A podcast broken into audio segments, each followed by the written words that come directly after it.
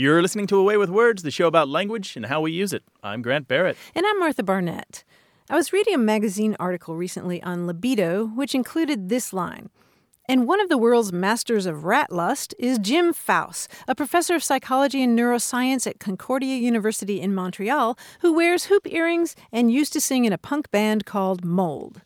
And Grant, I was reminded of the fact that every once in a while there's a sentence that I come across in an article and I just have to look up because it's so So you're reading and you're caught by it, and Yes. you look up and look around you to see if anybody else witnessed this miraculous event. Yeah. But it was just between you and the page. Yes, exactly. Or it's it's such a great word picture or just this arresting thought.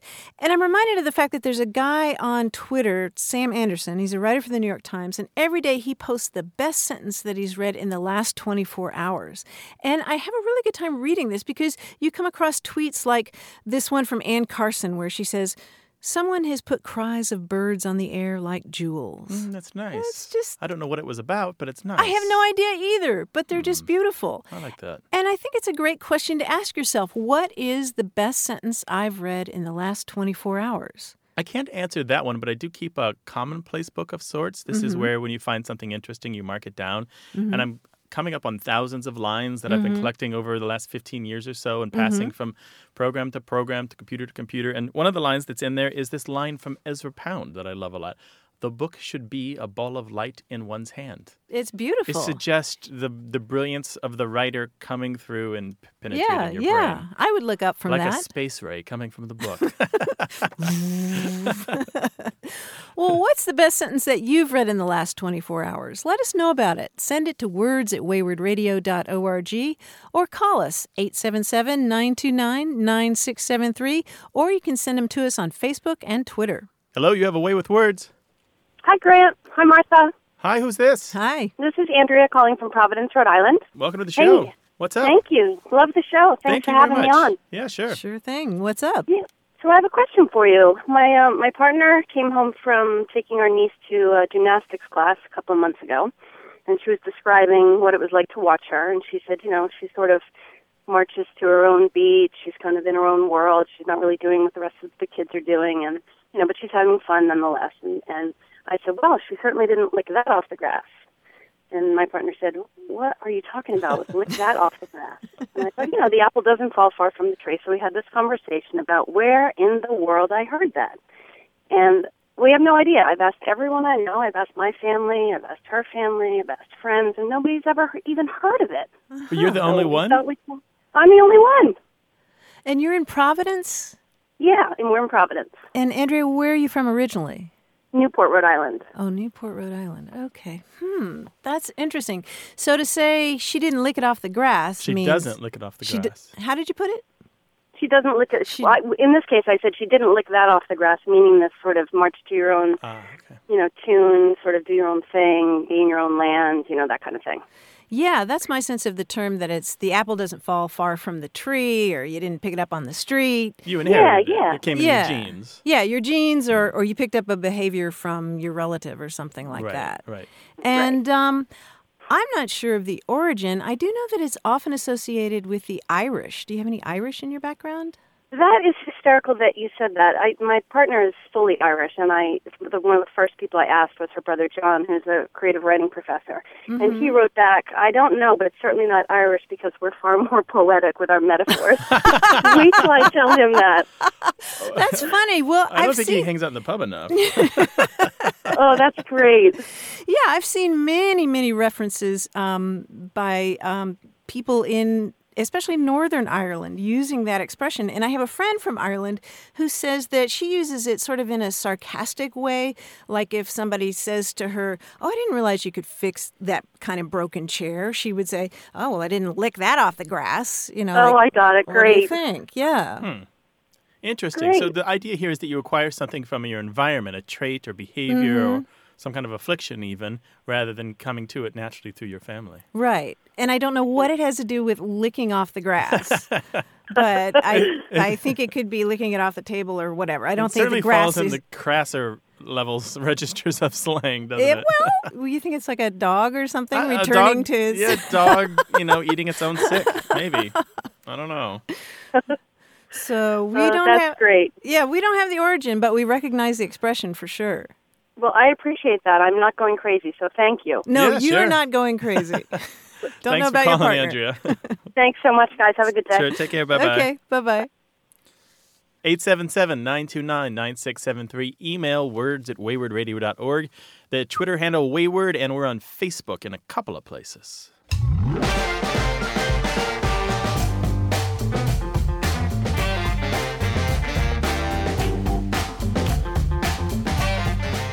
Know the expression ring the doorbell with your elbow?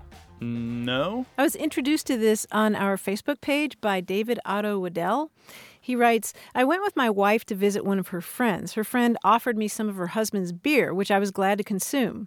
Later on, her husband came home and he was not too pleased. His subtle hint to me was, Next time you come, ring the door with your elbow.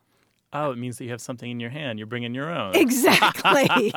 exactly. In fact, yeah, yeah. There's a joke about, you know, come up to 5M and ring the doorbell with your elbow. And when the door opens, push it open with your foot. And the guy goes, Why should I use my elbow and my foot? And the person says, Well, you're not coming empty handed, are you? But um bump. Sorry. Yeah, it was a joke. You're supposed to laugh. Call us 877 929 9673 or send your favorite expression to words at waywordradio.org. Hi, you have a way with words. Hi, Grant. Hi, Martha. This is Brian Amaral calling from Edison, New Jersey. Hello, Brian. Hi, Brian. What's going on? Uh, so I, I moved to New Jersey about six months ago and started noticing that there's a convenience store around here and, and all around the Mid Atlantic called Wawa. Uh, and it's kind of an interesting name. And I, I, looked at the logo, and the logo is is a goose. So uh, you know, being somebody who speaks a little bit of French, uh, I, I figured that Wawa, the, in French, the word for goose is wa. It's it's spelled O I E, but it's pronounced wa. Uh, so I figured that that's where they got it from, since the goose was the logo, and uh, just sort of went on my way thinking I was pretty smart. Uh, but then one day I decided to actually look it up on Google to see um, whether this was the case, and I found out that actually uh, it's called Wawa because it was founded in Wawa, Pennsylvania.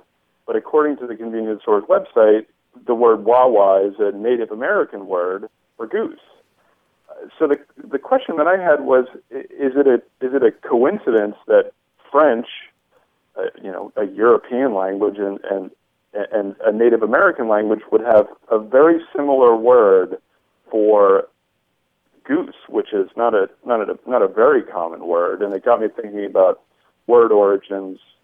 Can you help me? Yeah, sure. Absolutely, we can. So, is there a chance that this Native American word wawa is related to the French un wa, right? Yeah. For goose. There's always a chance, but the odds are against it. And and here's why. We see similarities in words when they're borrowed from one culture into another. When culture A, for example, doesn't have that thing and culture B Right. does, then culture A will borrow the word for it as it borrows the thing. But we know in, for certain with this particular word that that existed in uh, the Algonquin languages, Lenape, a few other languages spoken in Pennsylvania, around the Great Lakes, even up into Canada for goose, um, regardless of where the French were or what the French were doing in the New World. And the goose, the geese were already here. And the, Right. the Native Americans did not need to borrow that word because they had one and it was a part of the vocabulary. There's actually a really interesting, I guess I'd call it a thesaurus of Native American languages from 1837 from a periodical called the Archaeologia Americana. And, and it's got a chart where it takes words like goose and snake and bark and leaf and moon and tree and lists the words from all of the languages that they can find in North America from all these different glossaries and dictionaries and lexicons, and they include this word. Um, but the key here is not that it actually exists and that it sounds the same. The key is they didn't need to borrow bark and leaf and tree and moon because they had those things already, and so there's no reason to think that they would need to borrow goose. You can also flip Right. it around. The other thing that happens is we find unexpected coincidences because there are a limited amount of sounds that the human mouth can make. And so there are a limited amount of configurations. And so repetition, particularly for two syllable or one syllable words, is incredibly common. So, for example, the word BAD means bad in English, but it turns out something that sounds almost exactly like bad in Farsi also means bad. It's just a coincidence. And you have words that sound the same that don't mean the same, like uh, or look the same. RED is red in English. RED is red in, in in Spanish and it means net. So different things there. So a lot of I mean you can just thousands of these these phonetic coincidences exist between languages. Well, and in this one in particular, it almost seems onomatopoetic, doesn't it? That's what I was thinking. Yeah. yeah, it could be. Wah. it, it could be. What's really very interesting to me, and I and I and I have it here in front of me, is that for most of the Native American languages, and it's probably not the right thing linguistically to lump them together, but I'm going to do it anyway. It turns out that the word for egg for many other languages is similar or identical to wawa, which means goose in just a few languages. So it's entirely possible that the wawa for goose actually came from the term for egg and didn't come hmm. from the I mean which would further kind of like disprove the idea that it came from the French. So, which came first, the wawa or the egg, yeah, right? exactly. the, the goose or the egg. So, Brian, does that help? Yeah, I uh, that's I, you know I'm I'm a little bit surprised to hear that it's just a, a coincidence. Oh, there's a I, I guess that makes it uh makes it you know pretty interesting. Google uh, the term linguistic coincidence, and I think you'll come up with more than a few pages that have long lists of these. Utterly Yeah. coincidental with no etymological evidence there to support the connection at all. Interesting. Well, thanks, Grant. Thanks, Martha. It, it's amazing the things you can think of when you're filling up your tank with gas. well, when somebody else is doing it for you, I live in New Jersey. Oh, yeah, New Jersey. Uh, they're Hey, fancy there. They have someone else do it for you. Brian, thank you so much for calling. Thank you very much. Thank you, sir. Bye bye. Bye-bye. I can't not mention this. You know, there's a Yeah. the famous poem by Longfellow, Ah, the, please. the Song of. Hiawatha. He mentions Wawa for goose in there. Can I read this to you? Please do. Let's see. This is just a part of it. O'er the water floating, flying, something in the hazy distance, something in the mists of morning loomed and lifted from the water, now seemed floating, now seemed flying, coming nearer, nearer, nearer. Was it Shingebis the diver? Was it the pelican, the shada? Or the heron, the shashaga? Or the white goose, wah wah, with the water dripping, flashing from its glossy neck and feathers? And there's more of that. That's great, but Longfellow. How can you compete with Longfellow? and and you reading it, Grant, I think we should just turn off the phones for the rest of the hour and you just continue, please. You flatter me, and I like it. Okay. Instead, call us 877 929 9673. Come back for more in the bouncy house of language as the way with words continues.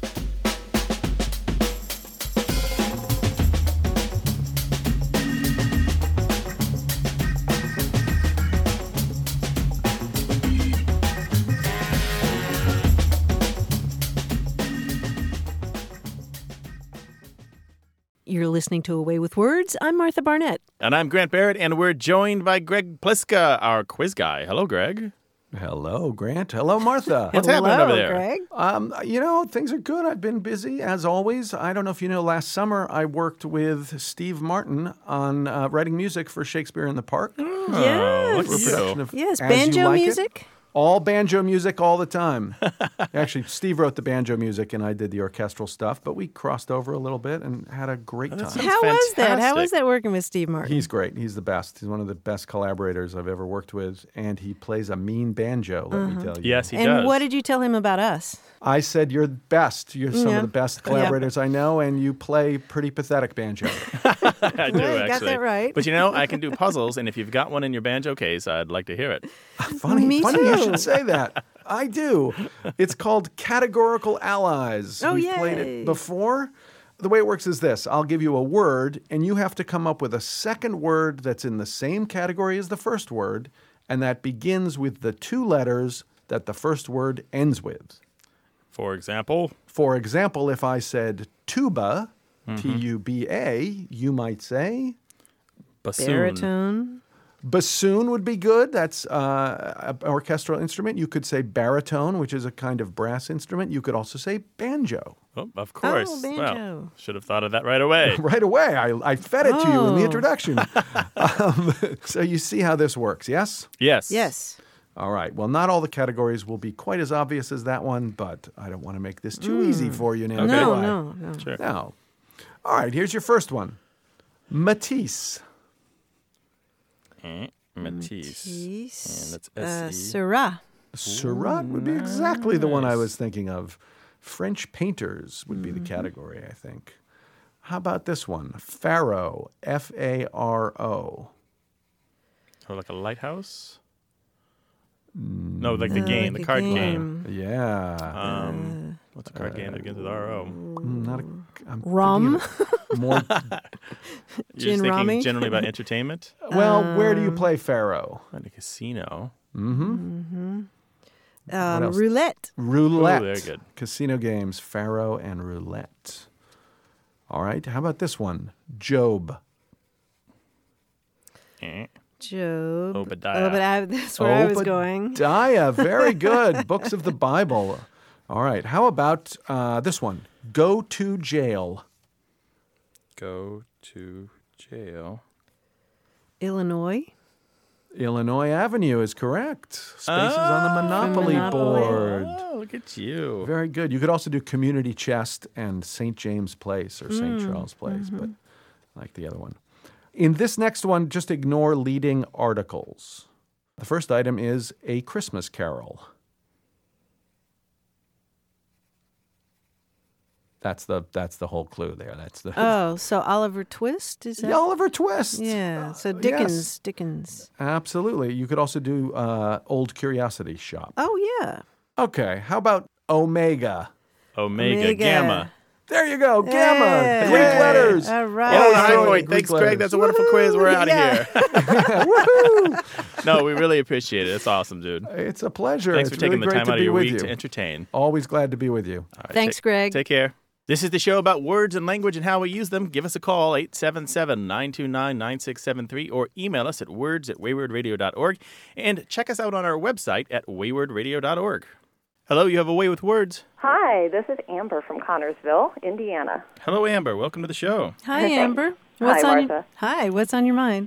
Well, I have a question that uh, about a word that has been bugging me for probably a dozen years, and I was wondering if you guys could help me with it. It's about time you called. It's ir- irregardless, right? That's right. um, no, the word is is a funny one.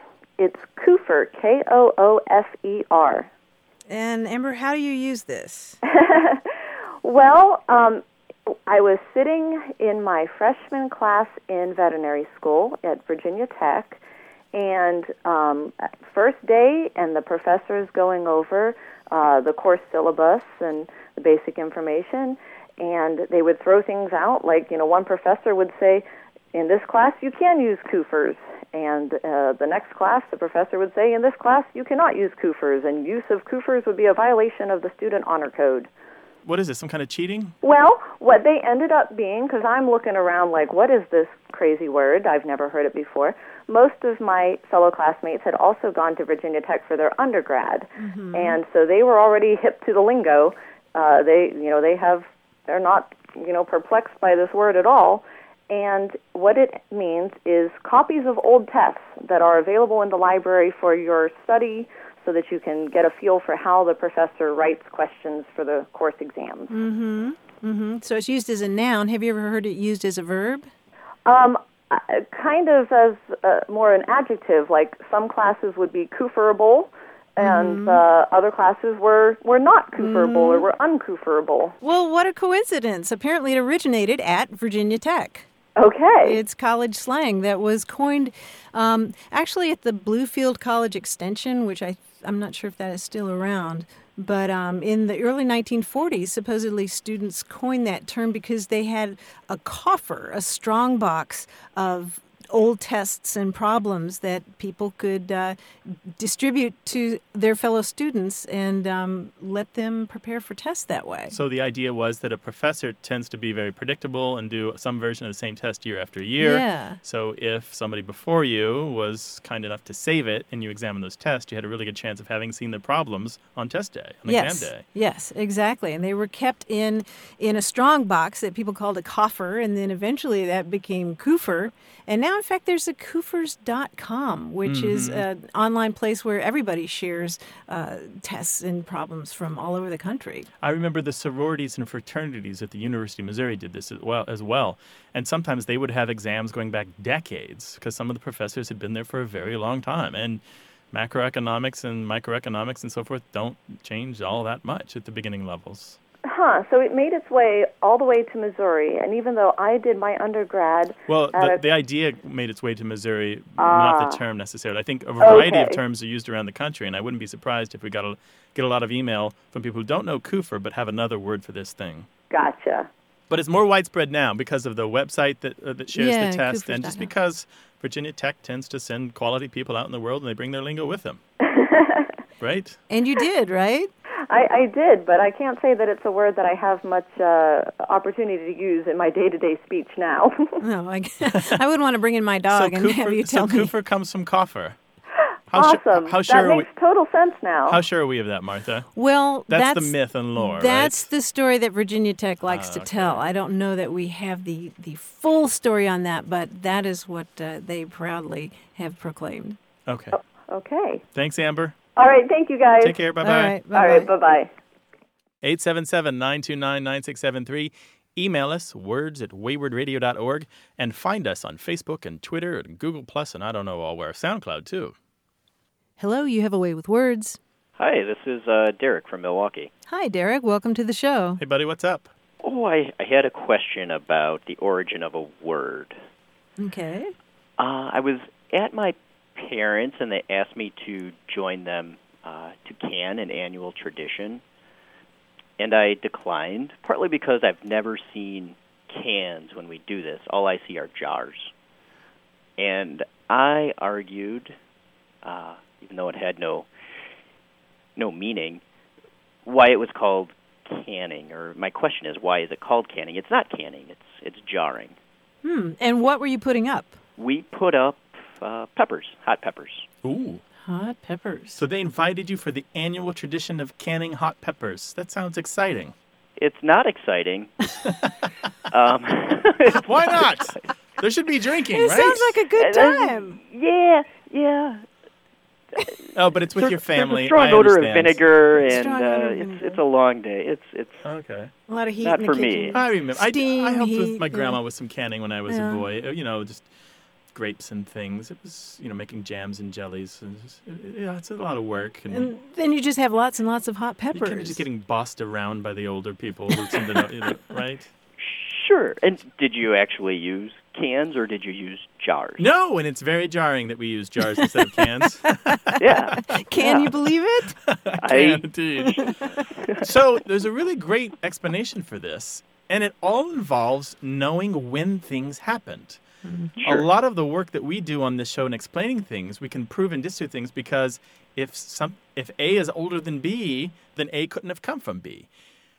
Turns out that canning was invented in the late 1700s, but it was first invented and they they used thin glass jars for this, very thin, more like a drinking glass, which couldn't withstand kind of the factory industrial environment. You got to remember, this is a period when industrialization was big and canning food actually was a practical thing that was possible. So they switched to metal cans. So it's the same process. It involves a lot of heat, it involves like kind of a, a, a vacuum packing basically is what mm-hmm. happens as well. You kill off the bacteria, you remove the air so the other bacteria um, can't get in there. The the aerobic bacteria can't fester, and the food will last a long time. You can put it on the shelf, and these canned foods can make it overseas to your armies. You can actually ship your domestic crops overseas to feed your armies who are fighting your wars, right? So this must have been this huge discovery. Big, giant. But what happened was, you know, you can't use the thin glass jars. They use the cans, but the same principles that are used in the factories found their way into the kitchen.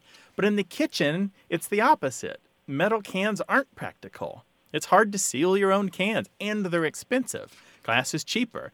Well, mason jars came along, oh, mid 1800s, around 1850s or so. Mason jars are thick and sturdy. You can actually drop a mason jar quite a few times before it breaks. And mm. this replaced the metal cans, but the process kept its old name. It kept, kept the name of canning. And so we are using the old canning process, but with the new, a new vessel. Anyway, so there you go. It's all about timing. So Derek, are you going to send us some of those hot peppers, or are you going to save them all for yourself?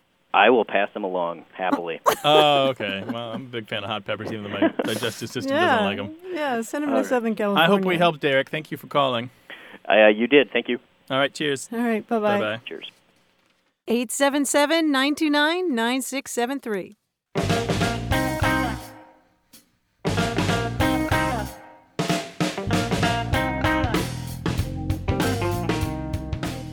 Grant, here's another arresting sentence from the Twitter feed of Sam Anderson. Mm-hmm. It's D.H. Lawrence on the physical affection of Italians. It goes, they pour themselves one over the other like so much melted butter over parsnips. Ooh, nice. Yeah, I like it. if you it. happen to like parsnips. Well, I'm thinking Italians, parsnips, I don't know, but I, but I like it. 877-929-9673. Hello, you have a way with words. Hello, this is Mary Rolling, and I'm calling from Delafield, Wisconsin. Hi, Mary. Welcome to the show. Hi, Mary. What's up? Well, um, I have a little trouble with the word survivor.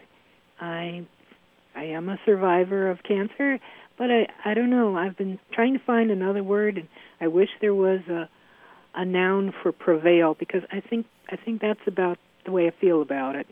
Hmm. You are the prevailer. Yeah. Mm-hmm. Because survivor smacks of victim, and I don't like victim either. uh huh. Uh huh. That's really interesting because um, survivor replaced victim pretty much. Yes, it did. Back in the early '90s, if you look at the graphs of from the corpus, the um, the word survivor came along as a sort of triumphant alternative to victim, right? I guess maybe I associate it more with victim, and I I don't get that feeling of triumph from it. Hmm. Well, I'm fascinated that you raised this question because I have a friend who is a 32 year survivor of breast cancer. She had a mastectomy in 1981, and she was saying the same thing to me recently that uh, in its day, in the early 90s, when it really started to be used a lot, survivor mm-hmm. made a lot of sense, but now it's become watered down, and she's looking for a different word too. Hmm. Well, can you make a noun out of prevail? hmm, what would that be? Prevailer? Prevailer. Victor? Yeah, be prevailer. Victor sounds a It- little it's- militant. Yeah, and contrived. You know, the, last fall, Mary, there was a piece in the New York Times. Well, actually, it was on its website in the Well blog, and it's a blog kept by people who are undergoing cancer treatment or somehow are involved with the the data data of this. And the woman named Susan Gubar, G U B A R, she also talked about Survivor having problems, and, and she said the term sounds too heroic to claim for ourselves. She was unwilling to even call herself a survivor because she didn't feel like it was all that great an accomplishment. Um, but there were other people in the comments who had a lot of other reasons for disliking Survivor. Some who said the same thing that you said, Mary, that they felt that it smacked of victim or that there was just too much about it that had turned negative for them. Um, others aren't even sure that they are survivors. They feel like they're in a holding pattern and waiting for it to recur. Others worry that well, they're they're actually not survivors because they're still undergoing treatment. They still have the regular doctor visits. They still have the medicine that they take maybe to compensate for the, the chemo treatments. and Yeah, that they're sort of living thing. with cancer. They're still living people- with it, even though it might act, not actually be found in their body. Yeah. I agree with that. No one, one, one, for me anyway, I don't regard cancer as a great tragedy. There's a lot of worse things that can happen to human beings out there. What I do see is that it's just a blip in the road, something I have to deal with and go on. I've won the battle, uh, and none of us will ever win the war. We're all, immo- you know, we're all mortal. Right. Mhm, So- exactly. Um, so it's just, you know, another thing to deal with with life. I was interested in the comments because some of them didn't want to use the word survivor because they thought it might jinx them. They thought that calling themselves survivors, you know, and it's that kind of childish superstition that we all have that mentioning a thing will make it happen, and and you can kind of appreciate that your uh, your mind is in a weird emotional state, right? There are lots of things swirling around that sometimes aren't clear, and you fall back to those old old ways of thinking. Um, the author, by the way, she did suggest other possible terms, and none of them with a great deal of gusto, but I'll read them here to you if you're interested. Okay. Uh, cancer contenders, cancer lifers, cancer dealers, cancer mavens, and grits. G R I T S, grits. Grits. yeah. I like grits. Some other people chose warrior. They liked warrior, and that is very militant. But I Mm, could yeah, see the here body you, is You are, you're mustering your resources, everything that you have, all the people at your disposal, everything that you can afford to fight Yeah. this thing. It is almost a war. Mary, do any of those appeal to you? I like the nuances of some of them, but it's like there's not one that really says it. But I guess um, I don't know. I don't. I don't want to be defined by a disease. Well, we'll just call you Mary. oh, peachy, that's great. And uh, we want to thank you for calling. And Mary, I am sure that we're going to get a lot of calls and emails Yeah. about this. So stay tuned to future shows when we'll try to offer you some other ideas, okay? That's great. Thank you. Our pleasure. Thank you for calling today. Thank you, Mary. Mm-hmm. You're welcome. Bye bye. Bye bye. 877 929 9673. Email us words at waywordradio.org.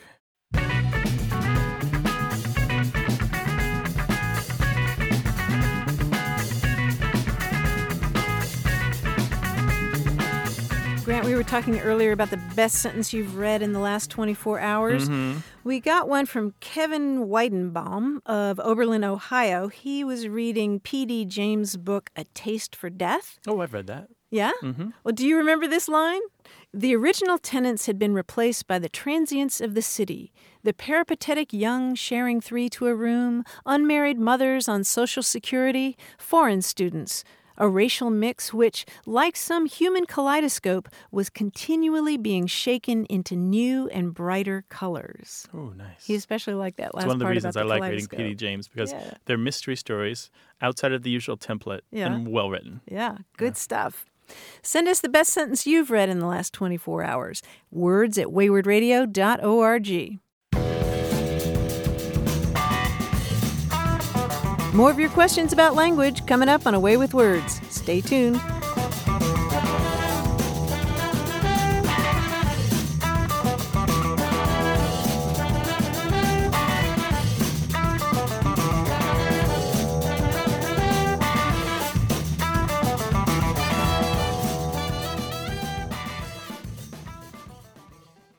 You're listening to A Way with Words, the show about language and how we use it. I'm Grant Barrett. And I'm Martha Barnette. A few weeks ago, we heard from John Swenson. Do you remember this call, Grant? He was asking about Ishpi. Ishpi, yes. Yes, he lives in Connecticut, and his family used this term "ishpi" to mean uh, something that you don't want to touch, something. Mm-hmm, forbidden, Yeah, right. yeah, that you would tell kids Haram, "ishpi," yeah. right? And uh, we speculated that maybe it had Scandinavian origins, Hmm. and we sure had a lot of response from listeners with Scandinavian origins themselves who said that they used "ishpi" or a version of "ishpi." Sharon Harris phoned to say that her Norwegian grandmother used "ishda." as a word of disgust. And Warren Raywalt wrote to say that his Norwegian family used the term ishipu Ishipu. for the same thing. Hmm. And Mary Manor, who grew up in a small town in northeastern Ohio, wrote, I hadn't thought about ish in a long, long time. It's a word my dad used to indicate that something was undesirable in a physical sense, smelly, slimy, or revolting in some way, but not usually used to describe food. I remember he almost always smiled when he said it, so I figured he meant it more as a comment than a complaint. Dad passed away 10 years ago, and hearing that word instantly brought him to mind and a smile to my lips. Funny how that happens. Hmm. And I have that experience too. You know, sometimes every once in a while, I'll hear somebody pronounce the word A R E A as area. Area. Area. And that's not very common in most parts of the country, but it's very common in the part of Western Carolina where my dad is from. Hmm. And anytime I hear the word area, mm-hmm. it has the same effect on me. We'd love to hear more from you about ish or ishpi or related words that you have in your family for things that are taboo or shouldn't be touched. 877 929 9673. Email words at waywordradio.org. Hi, you have a way with words. Hi, how are you? This is Greg Allen calling from Charlottesville, Virginia. How you doing? Hi, Greg. Welcome to the program. Well, thank you. How can we help you? Well, I um, am curious, I suppose, about what might be called linguistic one-upmanship um, and so much of the technical correctness. Um, I guess the most frustrating, um, common, uh, you know, um, example that I run into is saying I or me, you know, choosing one or the other, and being corrected while you're in conversation. Mm-hmm. And you know, I guess my my whole question is not about what's the correct use because I I know the you know way to figure that out. Trust me, I, my mother was a teacher, so I've I've learned how to correctly figure it out. But it's more about you know the frustration is that it just you knew what I meant if you said, you know, oh, who's going to the party, and I say Alice and me, Mm-hmm. you know, or Alice and I, and I say it wrong, why do you need to correct me? Mm-hmm. You you know what I'm saying, um, and so so that's really, you know, the gist of my question is, what is this with this, you know, technical correctness thing? Uh, I thought language was about communication. Yeah, yeah, it's so annoying, isn't it? It just stops the whole conversation down. Exactly. It really does. It takes it off. It gives it an unpleasant feel, and it does. It just shuts it down. Mm-hmm. So, what environments are you hearing this? Well, generally, just honestly, you know, my, I always joke my mother about it because, you know, she was a teacher. She's retired now, but she still just has that habit of correcting not just me, but you know, lots of people. I hear her do it, and so I'm always like, you know, lighten up. But I actually, I'm a singer songwriter, and I've got a friend who is, you know, he's my peer. Um, he's the last guy on earth that I would expect to ever do that, and he consistently when we're talking, you know, if I use it wrong, he'll go, "No, it's Alice and I." Oh. And just give me that deadpan look. Now he's, you know, got a great sense of humor, but I'm like, you know, Tom, shut up. yeah, yeah. Shut your pie hole, dude. Play a song. exactly. Yeah. exactly. Well, there's a there's a lot of ways to address this. This is I when I give public speeches around the country about languages. Sometimes I'm asked to speak about this topic, or it comes up in the Q and I can do two hours on this particular question alone. So Yeah, how wanna- much time do you have? I want to keep this brief, but the first thing I should say is the people who really need to hear this answer are never going to ask your question. Like Right. your friend Alan is not going to actually call this show and say, "Should I be correcting people?" It just they're not likely to do it, and there are a lot of reasons for that. And I think one of them is that maybe the main one is they haven't stopped to think about what the stakes are. The stakes are really low in these situations that you're talking about, right? There's Yeah. nothing on the line. Uh, I have these rules that I generally say in which it's okay to correct other people. Your mother gets a pass because it's okay for She can do whatever she it- right, wants. no matter how old you are. Yeah, I'd give her a pass. Your parents and grandparents or your guardians, they're allowed to correct your grammar if you, even if they're 90 and you're 60. That's just the way it is. Your parents You're can always me to suck it right up. because right. raising children doesn't ever stop. um, so they're allowed. Your friend is only allowed to correct you if you have asked him to, or if you're paying him to. And otherwise, he should zip it. There you go. I mean, that's generally the rule. Now, there are some other exceptions, and there, I always get emails going, well, what about X? Like, one of my favorite examples is if you're reading a cookbook and the recipe's wrong and it's going to turn the world's best cookies into the world's worst hockey pucks, then you should probably send a note to the publisher to correct that recipe. Right. Right. There are things like that. If you just happen to see a legal document and you have legal expertise, and even though it's none of your business, you realize they're about to make a giant mistake, maybe you should insert yourself into the process, or you know, or ask for an hourly fee. I don't know. Right. Yeah, you know, Greg, I've kind of had to train myself because, like you, I'm a teacher's kid and I was instantly corrected again and again and again. And it's almost a reflex now, you know, when somebody says something wrong. I literally have to bite my tongue. To not correct them, you mean? Yeah, and I do that. I try to refrain because of exactly what Grant said. What are the stakes? Does it really do anybody any good if I just blurt that out and stop down the conversation? Right. When I'm just an onlooker, when people don't know that I'm, you know, radio language guy or former dic- or dictionary editor, that sort of thing, mm-hmm. and I'm listening to these kinds of circumstances where person A is correcting person B, I don't think I've yet ever found the stakes to be high enough to warrant the correction. I Right. just, I just don't. I just don't find it. Right. Um, and we're ta- probably talking about hundreds, if not thousands, of times that I've heard this kind of correction. But there are a lot of reasons that people correct other people, and I think, and I don't want to get too far into this because again, it's a long conversation.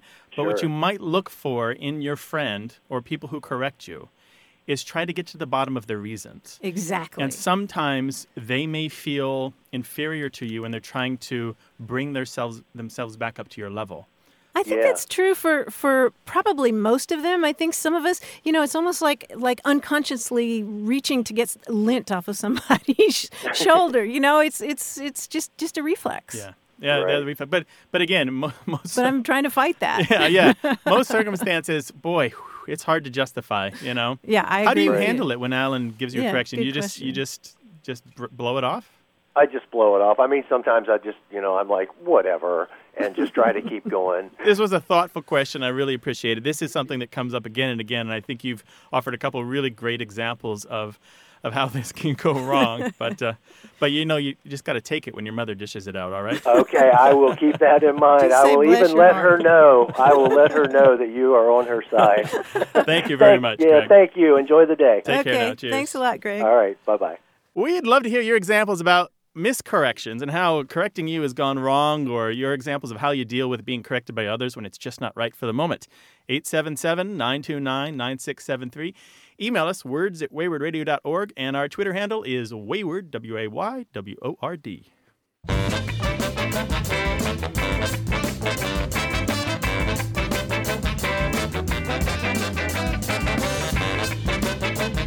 Here's a tweet I'd like to share. Nick Green, who worked at Village Voice, he says, Modern society's greatest failing has been letting application defeat appetizer in the war for what can be called an app. Application. Yeah, because in the restaurant jargon, app is short for appetizer. In computer jargon and phone jargon and Oh. smartphone jargon, app is short for application. Oh. Appetizers, definitely more important than applications. That's right. There's an appetizer for that. 877 929 9673. Email words at waywordradio.org. Hello, you have a way with words. Hi, um, and Grant. Uh, my name is Victoria Ting. I'm a geriatrics fellow at UT Southwestern, Dallas, Texas. And um, my question is, you know, ever since I was a medical student, I've heard the word Goomba used uh, colloquially to describe an impressive mass noted on an imaging. So, for example, um, the other day, a large lung mass was seen on a chest X-ray, and it elicited the response, "Oh man, that looks like a Goomba to me." So I was wondering if this term was used by physicians at other training institutions. Does it really mean what we've been using it for, and what what the word's origin is? All right, Victoria. That's quite a quite a mission there to figure out Goomba. so you're looking at a CT scan results or an MRI screen or something like that, right? And everything's right, normal mhm. except there's this blot on it. uh, Some like it looks like the weather channel and a storm is coming in. That's Right? right. hmm Goomba. Goomba. And how do you spell that? Do you ever write that down or is it just just verbal? Uh, just verbal. Well, first thing to do is just kind of uh, everybody's thinking, oh, it's the Italian American Yeah. term for a, a, a you know a, a big buffoon or a goon, a big doofy guy, right? You know that term for Right, Goomba, mhm. right? If you ever watched yeah, The Sopranos that's, or that's what Wikipedia said it was. it's unrelated. Wikipedia is wrong. It's unrelated Again. to that again. Um, but that said, it, there's almost no chance, as far as we can tell, that Goomba used in medical imaging comes from the Italian Italian American term for. Um, it, it's it's changed a lot over the years. These days, a Goomba is kind of like a, a big doofy Italian American fellow. Uh, it used to kind of just guy. be a guy, Yeah. without any kind of pejorative or negative slant on it at all. And it's it varies quite a bit. What we think it comes from is actually even more interesting to me. We think it comes from Super Mario Brothers. The bad Oh, wow. guys in Super Mario Brothers, a game that came out in 1985. They're mushroom-shaped dudes with evil faces. Um, they're Goombas, and if you were playing that game, you would see a Goomba on your screen, just like when you're medical. You know, you're looking at a medical device, and you're looking at you know the live scan or the CRT or whatever. There's a blob on your screen. So, and it turns out that the medical term dates back to at least 1986. I can't find it uh-huh. earlier than uh-huh. Aha. 1986. Aha. Uh-huh. So maybe older physicians aren't using this term, but younger Well, ones Well, no, are. they would be. If they were using Mm-hmm. it in 1986, that's almost 30 years ago. They could easily be in their 50s or 60s and still using this term. Right? Hmm. I mean, you, you have to have the. I mean, I'd assume it'd be the younger doctors in the 1980s who were Who are gaming- playing Super Mario Yeah. Brothers. That's what yeah, I'm thinking. Instead of yeah, instead of taking their breaks. How does that sound, Victoria? Anything anything ring a bell there for you? Um, you know, what's funny was my sister actually gave me that definition of Goomba um, from Super Mario. and I was like, surely that can't be. But no, that makes sense.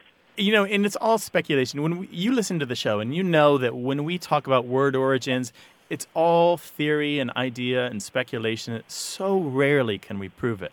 But I think the Super Mario Brothers theory has a lot more going for it than the Italian American theory. Like, Oh, yeah, definitely. Tons more kind Yeah. of uh, the idea that you've got young people who Yep. probably are gaming Yep. at home in their downtime, Yep. if they have any downtime, and then they come and they spend time on these other screens. Exactly. That's what I was going to say. And you want to zap it, right? Right. You want to zap it. Exactly. Yeah, you're even going to zap ding, it, ding. right? Yeah. Victoria, thank you so much for giving us a call, and best of luck. All right. All right. Thank you so much, guys. Take care now. Bye bye. Bye-bye. Bye. 877-929-9673 or send us email. That address is words at waywordradio.org.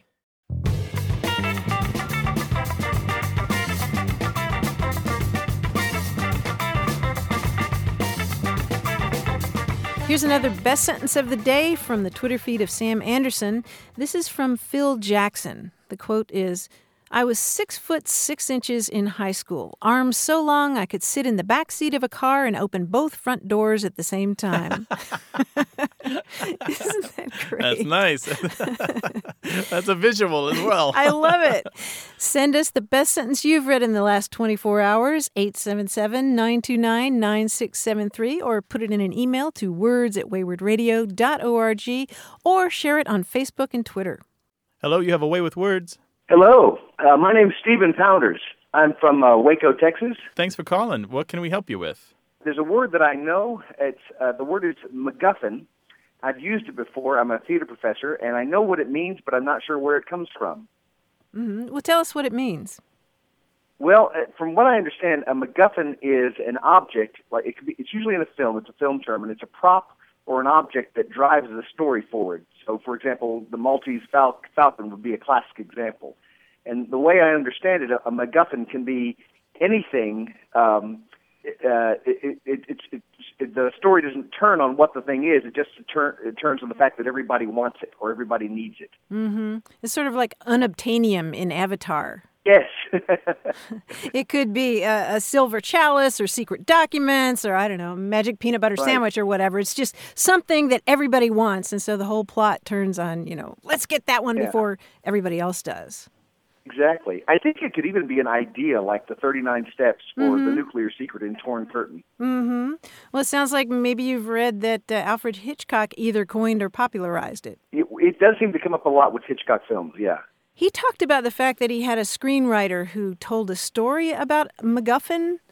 It's this really silly, shaggy dog tale about two guys on a train, and uh, one of them is traveling with an odd looking package, and the other one says, What's that? And the guy says, Well, it's a MacGuffin. It's a tool that's used to hunt lions in the Scottish Highlands. And the person says, Well, there are no lions in the Scottish Highlands. And the other guy says, Well, then it's not a MacGuffin. Story makes no sense whatsoever. but um, The anti joke. yeah, it's just silly. So it's sort of a, a thing that isn't a thing. Hitchcock was using it in, in the, as early as the 1930s. Yeah. it, was he he became known for it and Yeah. was constantly asked about it for the next few decades as Right. it as it came out in the press that he had this term. So there is no Mr. MacGuffin out there. Well, there might be, but not related to this term as far as we know. Yeah. and I think there's a term guffin that means sort of adult or a simul- simpleton or something, and maybe that's a silly name derived from it, but we don't really know that for sure.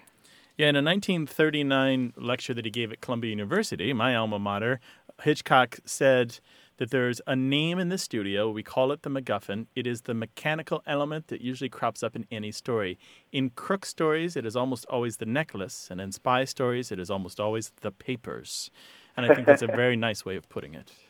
Yeah. Thanks for calling, Stephen. Really appreciate it. Thank you very much. Have fun. Take All care right, bye bye. Bye. MacGuffin. Film business is just filled with this stuff. I mean, we talk about the jargon of trades. It's funny. People criticize the business jargon, but there are a lot of businesses that have lively jargon, and Yes. film business is one of them. Yes, and it makes us hot and bothered. so send your hot chat to words at waywordradio.org or call us on the phone, 877 929 9673.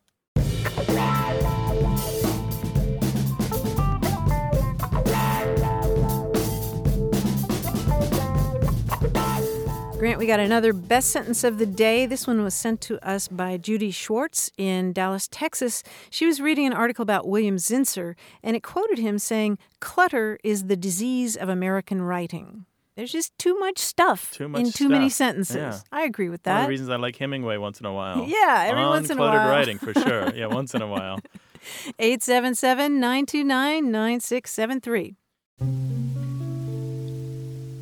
Things have come to a pretty pass. That's the end of this week's show. For more A Way with Words, including hundreds of episodes, a blog, a newsletter, a dictionary, mobile apps, and conversations with other listeners, go to waywordradio.org. Our phone line is open 24 hours a day, 877 929 9673. Emails great too, words at waywordradio.org. We're also on iTunes, Facebook, Twitter, SoundCloud, and Google. Our production staff includes Stephanie Levine, Tim Felton, James Ramsey, and Josette Hurdell. A Way with Words is produced and distributed by Wayword Inc., a nonprofit supported by caring listeners and sponsors. Just as we do, they believe in lifelong learning, better human communication, and the value of a thing well said or well written. The show is recorded at Studio West in San Diego, California. I'm Grant Barrett. And I'm Martha Barnette. So long. Bye bye